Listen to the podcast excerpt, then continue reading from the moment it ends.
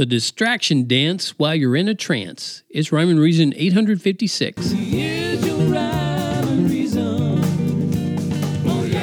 Hey there, Tony here. Have you ever heard of poodle skirts or roller skates or hula hoops? Well, what do all those have in common? They were each the latest craze at some point back in the 1950s. And then you had the twist, the pony, and even the monster mash. And those were the in moves at some point, the dances in the 60s. And right now, there's the what I call the distraction dance. And it's all the rage in political, social media, and video circles. Maybe you've even done the distraction dance. I, I probably have too. It's so easy. Any fool, I mean, anybody can do it. Just go online and visit just about any news or social media or entertainment website, and that's about all you need to get started on the old distraction dance. One social media site that purports to be the one true bastion of free speech is an example of what I mean. I was just on there recently and I saw multiple posts where users were in agreement that certain news stories are being whipped up to distract us from political shenanigans. And then I scrolled down a few more posts and I read about how and why Nazi swastika symbols are a okay. How certain people don't want you to know the earth is flat, and how the Titanic wasn't actually the ship that sank in the North Atlantic. Yep, and that's just the tip of the iceberg. Pun absolutely intended. That's the tip of the iceberg to all the distraction dances I found. So many people respond to and comment on those kinds of posts too, but not to say how silly sounding they are. No, the comments are usually some form of affirmations. That translates into lots of people think like that. So no one's immune to distraction. And like I said, I'm guilty at some level basically every day. I'll bet you are too. But we can forgive ourselves a little because distractions literally are everywhere. And they come in all shapes and sizes and I guess you could say degrees of wonderment. And now you can't be totally sure an actual human created the distraction. Yeah, artificial intelligence can write articles and create art. And I put those words in air quotes and I put them in real quotes when I wrote this. And they can produce content at a pace that humans can't keep up with. I have to admit, I'm impressed at how you can type in what is called a prompt and some algorithmic process can pump out a very cool looking picture. I'm not pleased, but I'm still impressed about how a similar process can write a song almost instantaneously. Yeah, artificial intelligence can do these things. And I've watched some of that happen in real time, and it's so fast, but it's not real. And it's void of human emotion, which isn't always a bad thing, by the way. But even that's not the worst part because so many humans seem to be void of human emotion too. Well, the love your neighbor as yourself emotion, anyway. So here's my recommendation for today. And you can take it or leave it, you know, however you feel, because you can. You were created with your own will and ability to choose. I mention that all the time, so you can literally take it or leave it. Anyway, consider reducing the conspiracy, entertainment, and political distractions at least a little in your own life and replace some of that time with a dive into Paul's letters in the Bible.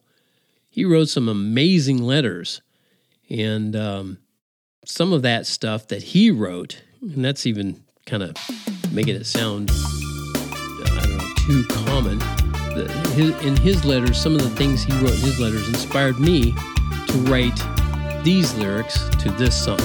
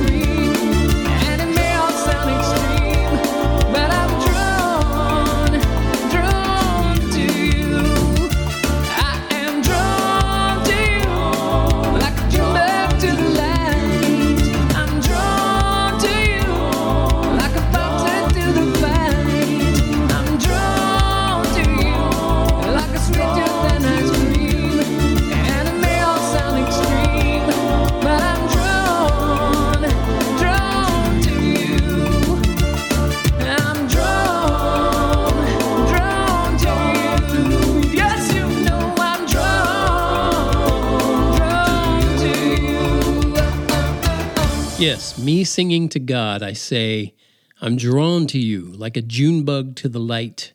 I'm drawn to you like a boxer to the fight.